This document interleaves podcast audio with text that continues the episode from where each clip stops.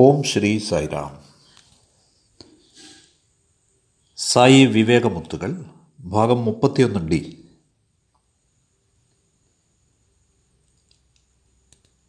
ആ വർഷം 1999 ഒരു ദിവസം പ്രശാന്തി നിലയം വളരെ വളരെ തിരക്കുള്ളതായി തോന്നിച്ചു. കുറച്ച് വിദ്യാർത്ഥികൾ അങ്ങോട്ടും ഇങ്ങോട്ടും ഓടുന്നത് കണ്ടു. ചുറ്റും കുറേ സുരക്ഷാ ഉദ്യോഗസ്ഥരെയും ഞങ്ങളും കണ്ടു.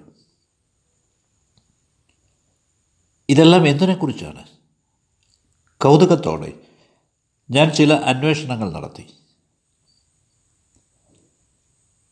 ഗ്രീസിൽ നിന്നുള്ള രാജകുടുംബത്തിൽ നിന്നുള്ള ഒരു അംഗം, ഒരു പക്ഷേ രാജ്ഞിയുടെ റാങ്കിലുള്ള ഒരു അംഗം ഭഗവാനെ ദർശിക്കാനായി ഇവിടെ എത്തിയിരിക്കുകയാണെന്ന് ഞാൻ മനസ്സിലാക്കി. അവർ അവിടെ തങ്ങുന്നുണ്ടായിരുന്നു. ഞങ്ങളെല്ലാവരും നിരീക്ഷിച്ചു കൊണ്ടിരുന്നു. ഭജനയുടെ അവസാനം അവർ ഇൻ്റർവ്യൂ മുറിയിൽ നിന്ന് പുറത്തേക്ക് വന്നു, അവരുടെ കവിളിലെ കണ്ണുനീർ തുടച്ചുകൊണ്ട്. ശരി, ഇവ സന്തോഷത്തിൻ്റെ കണ്ണുനീരോ അല്ലെങ്കിൽ എന്ത്? എനിക്കറിയണമെന്നുണ്ടായിരുന്നു. അന്വേഷിച്ചതിൽ ഈ രാജകുടുംബത്തിന് ഭഗവാനാൽ ഒരു ഇൻ്റർവ്യൂ നൽകപ്പെട്ടു എന്നെനിക്ക് മനസ്സിലായി. ഒരു നീണ്ട സംഭാഷണത്തിന് ശേഷം സ്വാമിയുമായി ഒരു സ്വകാര്യ കൂടിക്കാഴ്ചയ്ക്കായി ആ സ്ത്രീ അഭ്യർത്ഥിച്ചു. അഥവാ അവൾ സ്വാമിയോട് സ്വകാര്യമായി സംസാരിക്കാൻ ആഗ്രഹിച്ചു. അതിനാൽ മറ്റ് കുടുംബാംഗങ്ങളൊക്കെ പോയി, അവളും സ്വാമിയും മാത്രമേ അവിടെ ഉണ്ടായിരുന്നുള്ളൂ. പ്രത്യക്ഷത്തിൽ അവർ സ്വാമിയുമായി എന്തെങ്കിലും പങ്കിടാൻ ആഗ്രഹിച്ചു, അത് അവരുടെ കുടുംബാംഗങ്ങൾ അറിയാൻ അവൾ ആഗ്രഹിച്ചതുമില്ല. നോക്കൂ, ഭഗവാനാണ് ഏറ്റവും പ്രിയങ്കരനായ സുഹൃത്ത്, ഭഗവാനാണ് പിതാവ്, ഭഗവാനാണ് മാതാവ്, ഭഗവാൻ പൂർണ്ണമായും ദൈവമാണ്. ഭഗവാനോടല്ലാതെ മറ്റാരോടാണ് നമുക്ക് പറയാൻ കഴിയുക? ശരി, കുറച്ചു കഴിഞ്ഞ് അവർ പുറത്തേക്ക് വന്നു. പിന്നീടാണ് ഞാൻ അറിഞ്ഞത് അവർ കരയുകയായിരുന്നു. കാരണം പ്രശാന്തി നിലയത്തിൽ താമസ സൗകര്യമൊന്നുമില്ലെന്ന് അവരുടെ സുരക്ഷാ ഉദ്യോഗസ്ഥർ നേരത്തെ അറിയിച്ചിരുന്നു. വിമാനത്താവളമില്ലെന്ന്, അതുകൊണ്ട് പ്രശാന്തി നിലയത്തിൽ എത്താൻ സാധ്യമല്ല. അതുകൊണ്ട് ഏറ്റവും നല്ല കാര്യം ഇൻ്റർവ്യൂ കഴിഞ്ഞ ഉടൻ ബാംഗ്ലൂരിന് മടങ്ങുക എന്നതായിരുന്നു അവർക്ക് ലഭിച്ച സന്ദേശം. സത്യത്തിൽ ഇവിടെ 1-2 ദിവസം കൂടി നിൽക്കാനാണ് ആ സ്ത്രീ ആഗ്രഹിച്ചിരുന്നത്. എന്നാൽ തെറ്റായ വിവരങ്ങൾ നൽകിയതിനാൽ അവർക്കിവിടെ തുടരാൻ കഴിഞ്ഞില്ല. സുരക്ഷാ കാരണങ്ങളാൽ മടങ്ങിപ്പോകുന്നതിന് അവർക്ക് വഴങ്ങേണ്ടി വന്നു. സ്വാമി എല്ലാവരെക്കാളും അടുത്തയാളാണെന്നത്, അകലെ നിന്നും അടുത്തു നിന്നും ആളുകളെ സ്വാമി ആകർഷിക്കുന്നു എന്നത്, ഭഗവാനോടൊപ്പം കൂടുതൽ കൂടുതൽ സമയം ചെലവഴിക്കാൻ അവർ ആഗ്രഹിക്കുന്നു എന്നത് പലരുടെയും കണ്ണു തുറപ്പിക്കുന്ന ഒരു കാര്യമായിരുന്നു. ഗ്രീസിൽ നിന്നുള്ള ഈ രാജകുടുംബത്തിൻ്റെ കാര്യത്തിലും ഇത് സത്യമായിരുന്നു. ഇനി വളരെ പ്രധാനപ്പെട്ട മറ്റൊരു സംഭവം നിങ്ങളുമായി പങ്കുവയ്ക്കാൻ ഞാൻ ആഗ്രഹിക്കുകയാണ്. ഒരു വർഷം, ഒരു പക്ഷേ ക്രിസ്മസിനടുത്തോ മറ്റോ ആണ്, അവിടെ ചില ആളുകൾ എന്തോ സംസാരിക്കുന്നുണ്ടായിരുന്നു. അവരെന്താണ് സംസാരിക്കുന്നതെന്ന് അറിയാൻ ഞാൻ ആഗ്രഹിച്ചു. ഫ്രാൻസിൽ നിന്നുള്ള ഒരു ബിഷപ്പ് പ്രശാന്തി നിലയം സന്ദർശിക്കാൻ വന്നതായും അദ്ദേഹം ഒരാഴ്ചയോളം ഇവിടെ തങ്ങുമെന്നും തോന്നുന്നു. അതിശയകരമെന്ന് പറയട്ടെ, ബിഷപ്പ് തീൻമേശയിൽ സ്വാമിക്കൊപ്പം ചേർന്നു. അദ്ദേഹം സ്വാമിയോടൊപ്പം പ്രാതൽ കഴിച്ചു, സ്വാമിയോടൊപ്പം ഉച്ചഭക്ഷണം കഴിച്ചു, സ്വാമിയോടൊപ്പം ലഘുഭക്ഷണം കഴിച്ചു, സ്വാമിയോടൊപ്പം അത്താഴം കഴിച്ചു. രാവിലത്തെ ഭജനയ്ക്ക് ശേഷവും വൈകുന്നേരത്തെ ഭജനയ്ക്ക് ശേഷവും സ്വാമി ബിഷപ്പിനെ കാറിൽ കയറ്റി സവാരിക്ക് പോകുമായിരുന്നു. ഇതൊരു ബിഷപ്പ് സീസണാണെന്ന് തോന്നിച്ചു. എല്ലാവരും അദ്ദേഹത്തെക്കുറിച്ചാണ് സംസാരിച്ചു കൊണ്ടിരുന്നത്. എന്തുകൊണ്ടാണ് സ്വാമി ഇദ്ദേഹത്തിന് ഇത്രയും പ്രാധാന്യം നൽകുന്നത്? എന്തുകൊണ്ട്? പക്ഷേ എനിക്ക് അദ്ദേഹത്തെ ഒന്ന് കാണാൻ അവസരം കിട്ടിയില്ല. എനിക്ക് അദ്ദേഹത്തെ കാണാൻ ശരിക്കും ആഗ്രഹമുണ്ടായിരുന്നു. എനിക്കെന്ത് ചെയ്യാൻ കഴിയും? അദ്ദേഹം ഏറ്റവും മുമ്പിലാണ് ഇരുന്നിരുന്നത്. ഭജന ഹാളിലേക്ക് കയറുന്ന വാതിലിനോട് വളരെ അടുത്ത് മുന്നിലെ വഴിയുടെ അരികിലായി, ഞാൻ പുറകിലും. ശരി, എനിക്ക് അദ്ദേഹത്തെ എങ്ങനെ കാണാനാവും? എങ്ങനെയൊക്കെയോ അതൊരു ഞായറാഴ്ചയായി. സ്വാമി ചില ഗ്രൂപ്പിനെ ഇൻ്റർവ്യൂവിനായി വിളിച്ചിട്ട് വാതിലടച്ചു. എന്നാൽ ഞാൻ പിന്നിൽ നിന്ന് മുന്നിലേക്ക് നടക്കാൻ ധൈര്യപ്പെട്ടു, ബിഷപ്പിനെ കാണണമെന്ന ഉദ്ദേശ്യത്തോടെ. എനിക്ക് അദ്ദേഹത്തെ കാണാൻ കഴിഞ്ഞു. വെളുത്ത താടിയും മൊട്ടത്തലയുമുള്ള സ്വർണ്ണ നിറമുള്ള ഒരു മനുഷ്യൻ, കറുത്ത ഗൗണോ കറുത്ത വസ്ത്രമോ ധരിച്ചിരിക്കുന്നു. അദ്ദേഹത്തിൻ്റെ അരികിൽ ഞാൻ കണ്ടു സാമാന്യം ഉയരമുള്ള അദ്ദേഹത്തിൻ്റെ ശിഷ്യൻ. അയാളും കറുപ്പിലാണ്. കൂർത്ത മൂക്കുള്ള അതിസുന്ദരനായിരുന്നു അയാളും. യേശുക്രിസ്തുവിൻ്റെ വേഷം ചെയ്താൽ അദ്ദേഹം മികച്ചൊരു നടനാകുമെന്ന് ഞാൻ കരുതി. അപ്പോൾ രണ്ടുപേരെയും കാണാൻ എനിക്ക് കഴിഞ്ഞു. അപ്രതീക്ഷിതമായി സ്വാമി വാതിൽ തുറന്ന് പുറത്തിറങ്ങി. അനിൽകുമാർ, നീ എന്തിനാണ് ഇവിടെ നിൽക്കുന്നത്? ഞാൻ ഭഗവാനോട് എന്താണ് പറയേണ്ടത്? ബിഷപ്പിനെ കാണാൻ വേണ്ടി മാത്രം ഞാൻ പുറകിൽ നിന്ന് മുമ്പിലേക്ക് വന്നതാണ്.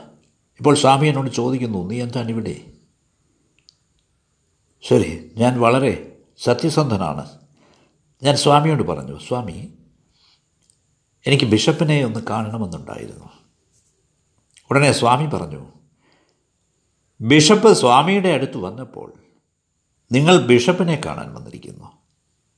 ഇതാണ് നിങ്ങളുടെ അവസ്ഥ. വരാന്തയിലിരുന്നവരെല്ലാം ചിരിച്ചു. കുറച്ച് സമയത്തിന് ശേഷം സ്വാമി ബിഷപ്പിനും ശിഷ്യനും ഒരു അഭിമുഖം നൽകി.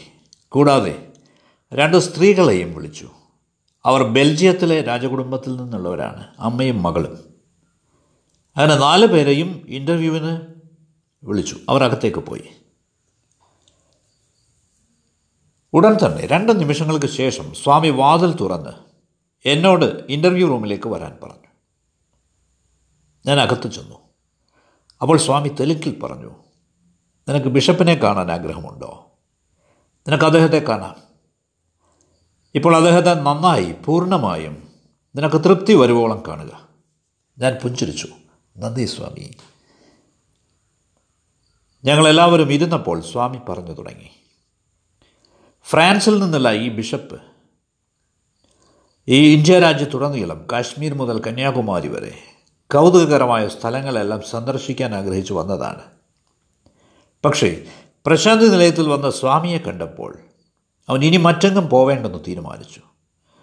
അവസാന ദിവസം വരെ മുഴുവൻ സമയവും പ്രശാന്തി നിലയത്തിൽ ചെലവഴിക്കാൻ അവൻ തീരുമാനിച്ചിരിക്കുകയാണ്. അതുകൊണ്ട് അവൻ്റെ പ്രാർത്ഥനയ്ക്കും ഭക്തിക്കും അർഹമായതെല്ലാം ഞാൻ അവന് നൽകുന്നു. മാത്രമല്ല, ഇന്ന് അവൻ്റെ ജന്മദിനമാണ്. അതിനാൽ അവനെ അനുഗ്രഹിക്കണമെന്ന് ഞാൻ ആഗ്രഹിച്ചു. അതിനാൽ ഞാൻ അവർക്ക് ഇൻ്റർവ്യൂ നൽകി. ഇപ്പോൾ എൻ്റെ എല്ലാ സംശയങ്ങളും ദൂരീകരിക്കപ്പെട്ടു. കാരണം, വ്യക്തമായ കാരണം എനിക്ക് അറിയാനിടയായി. ദയവായി എന്നെ വിശ്വസിക്കൂ. ഫ്രാൻസിൽ നിന്നുള്ള ബിഷപ്പിനോട് സ്വാമി വിശുദ്ധ ബൈബിളിനെ കുറിച്ച് സംസാരിക്കാൻ തുടങ്ങി. ഞാനൊരു ക്രിസ്ത്യൻ കോളേജിലെ വിദ്യാർത്ഥിയും അവിടുത്തെ ഫാക്കൽറ്റിയുമായിരുന്നു. അതിനാൽ എനിക്ക് വിശുദ്ധ ഗ്രന്ഥമായ ബൈബിളുമായി 30 വർഷത്തിലേറെയായി നല്ല പരിചയമുണ്ട്. അതിരിക്കട്ടെ, പ്രസംഗപീഠത്തിൽ നിന്ന് ധാരാളം പ്രഭാഷണങ്ങൾ ഞാൻ കേട്ടിട്ടുണ്ട്. പല ക്രിസ്ത്യൻ മിഷണറിമാരും ഞങ്ങളോട് സംസാരിച്ചിട്ടുണ്ട്. എന്നാൽ എന്നെ അതിശയിപ്പിച്ചുകൊണ്ട് ഭഗവാൻ വിശുദ്ധ ബൈബിളിനെ പറ്റി സംസാരിക്കുന്നത് ഞാൻ കണ്ടു. ഒരു പുതിയ വ്യാഖ്യാനം, പുതിയ അർത്ഥം, അതുല്യമായ വിശദീകരണം നൽകിക്കൊണ്ട്, നിരവധി ഉപകഥകൾ പറഞ്ഞുകൊണ്ട്. എന്നിട്ടത് ബിഷപ്പിന് വിട്ടുകൊടുത്തു.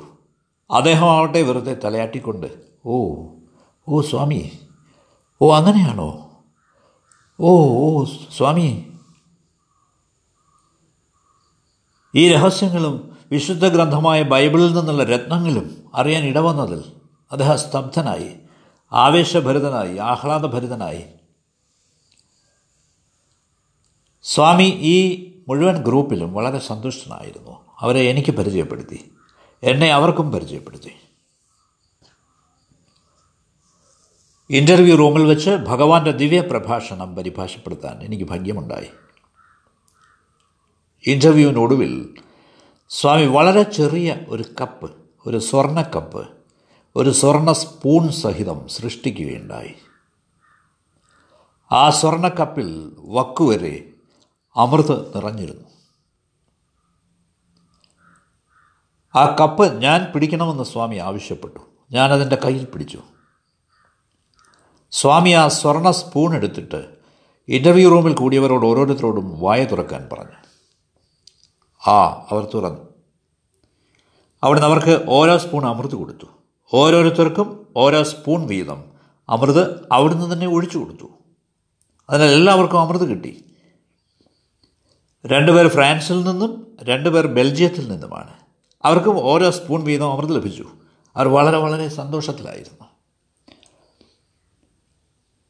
അപ്പോൾ എനിക്ക് സംശയമായി, സ്വാമി എനിക്ക് തരുമോ ഇല്ലയോ? ഉടനെ അവിടുന്ന് എന്നെ നോക്കി പറഞ്ഞു, നിനക്ക് അസൂയയാണോ? ഇല്ലില്ല, നിനക്കും ഞാൻ തരാം, വായ് തുറക്കൂ. എന്നിട്ട് എനിക്ക് ഒരു സ്പൂൺ അമൃത് അവിടുന്ന് എൻ്റെ വായിലേക്ക് ഒഴിച്ചു തന്നു.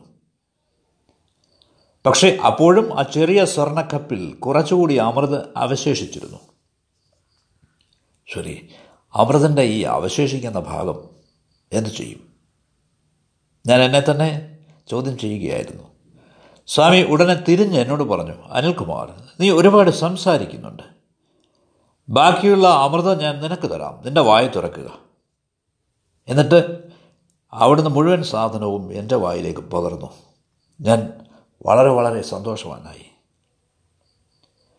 പക്ഷേ ഒരു കാര്യം, ഞാൻ കപ്പ് പിടിച്ചിരുന്നതിനാൽ കുറച്ച് തുള്ളികൾ എൻ്റെ കൈപ്പത്തിയിൽ വീണു. അത് വളരെ ഒട്ടിപ്പിടിക്കുന്നതായി തോന്നിച്ചു, പശ പോലെ. ശരി, സ്വാമി എല്ലാവരെയും അനുഗ്രഹിച്ചു. വിഭൂതി പ്രസാദം നൽകി എല്ലാവരെയും പുറത്തേക്ക് അയക്കുകയായിരുന്നു.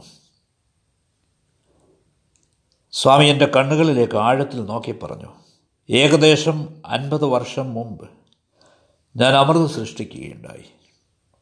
പിന്നീട് ഇന്ന് മാത്രമാണ് ഈ ബിഷപ്പിന് വേണ്ടി വീണ്ടും ഞാനത് സൃഷ്ടിക്കുന്നത്. ഇപ്പോൾ ഞാൻ നിന്നോട് പറയുന്നു, ആരോടും പറയരുത്. നിനക്ക് മനസ്സിലായോ? ശരി, നീ ഇപ്പോൾ പോകൂ, സ്വാമി പറഞ്ഞു. ഞാൻ ഇൻ്റർവ്യൂ റൂമിൽ നിന്ന് പുറത്തിറങ്ങി. ഒട്ടിപ്പിടിക്കുന്നതിനാൽ എൻ്റെ വിരലുകൾ നീട്ടിവെച്ചിരുന്നു. അങ്ങനെ വിരലുകൾ നീണ്ടിരിക്കുന്നത് കണ്ടപ്പോൾ ഇൻ്റർവ്യൂ റൂമിനുള്ളിൽ എന്തോ നടന്നെന്ന് സേവാദലുകൾക്ക് മനസ്സിലായി. കഴിഞ്ഞ 50 വർഷമായി സംഘടനയിലുള്ളതിനാൽ ഒട്ടുമിക്ക സേവാദൾ അംഗങ്ങളെയും എനിക്കറിയാം. ഗേറ്റിൽ സേവാദൾ അംഗങ്ങൾ എൻ്റെ അടുത്ത് വന്ന് ചോദിച്ചു, സർ, അകത്ത് എന്താണ് സംഭവിച്ചത്? പറയരുത് എന്ന് സ്വാമി പറഞ്ഞിരിക്കുകയാണ്. ഞാൻ എന്തു ചെയ്യാനാണ്? എന്നാൽ ഒരു കാര്യം ഇതാണ്, എൻ്റെ കൈപ്പത്തിക്ക് ഒരു സുഗന്ധദ്രവ്യത്തിൻ്റെ മണമായിരുന്നു, പാരീസ് ഷാംപെയിൻ പോലെ, മറ്റേതൊരു അത്തറും പോലെ. വളരെ ഹൃദ്യമായ മണം, സുഗന്ധം. അതുകൊണ്ട് ഞാൻ അവർക്ക് മറുപടി പറയാതെ ഓരോരുത്തരുടെയും മൂക്കിനോട് ചേർത്ത് എൻ്റെ കൈപ്പത്തി വെച്ചു. അവർക്ക് മണം പിടിക്കാമായിരുന്നു. ആഹാ, അവർക്ക് വളരെ സന്തോഷമായി. അപ്പോൾ എനിക്ക് എന്നോട് തന്നെ മറുപടി നൽകാനായി. പറയരുതെന്നാണ് ഭഗവാൻ നിർദ്ദേശിച്ചത്, മണപ്പിക്കരുത് എന്നല്ല. മണപ്പിക്കരുതെന്ന് അവിടുന്ന് എന്നോട് പറഞ്ഞില്ല, മണം പിടിക്കരുത് എന്ന് അവിടുന്ന് എന്നോട് പറഞ്ഞിട്ടില്ല, എന്നോട് പറയരുത് എന്ന് മാത്രമേ പറഞ്ഞിട്ടുള്ളൂ. അതുകൊണ്ട് ഞാൻ ആരോടും പറഞ്ഞില്ല, എല്ലാവരെയും മണക്കാൻ അനുവദിച്ചു. എന്നിട്ട് ഞാൻ വീട്ടിൽ വന്നു. എൻ്റെ വിരലുകൾ നീട്ടിയിരിക്കുന്നത് കണ്ട് ഭാര്യ എന്നോട് ചോദിച്ചു, നിങ്ങളുടെ വിരലുകൾക്ക് എന്ത് സംഭവിച്ചു? നിങ്ങൾ എന്തിനാണ് ഇങ്ങനെ ചെയ്യുന്നത്? ഞാൻ പറഞ്ഞു, സ്വാമി സൃഷ്ടിച്ച അമൃത വീണ് ആകെ ഒട്ടിപ്പിടിച്ചിരിക്കുകയാണ്. അതിനാൽ എനിക്ക് കൈയൊന്ന് കഴുകണം. അവൾ പറഞ്ഞു, ഇപ്പോൾ ചെയ്യരുത്, ഒന്ന് നിൽക്കൂ. അവളൊരു പ്ലേറ്റ് കൊണ്ടുവന്നു. ഞാൻ അതിൽ കൈ കഴുകാൻ ആവശ്യപ്പെട്ടു. സുഹൃത്തുക്കളെ, എന്നെ വിശ്വസിക്കൂ, ആ സുഗന്ധം, മണം 2 ആഴ്ചക്കാലത്തേക്ക് നീണ്ടു നിന്നു. 2 ആഴ്ച 15 ദിവസങ്ങൾ. ഏറ്റവും ആശ്ചര്യകരം. ഭഗവാന്റെ കൃപയെക്കുറിച്ച് നിങ്ങളെ അറിയിക്കാൻ വേണ്ടി ഞാനത് നിങ്ങളുമായി പങ്കിടാൻ ആഗ്രഹിക്കുന്നു. സായിരാം. നമുക്ക് പിന്നീട് കാണാം.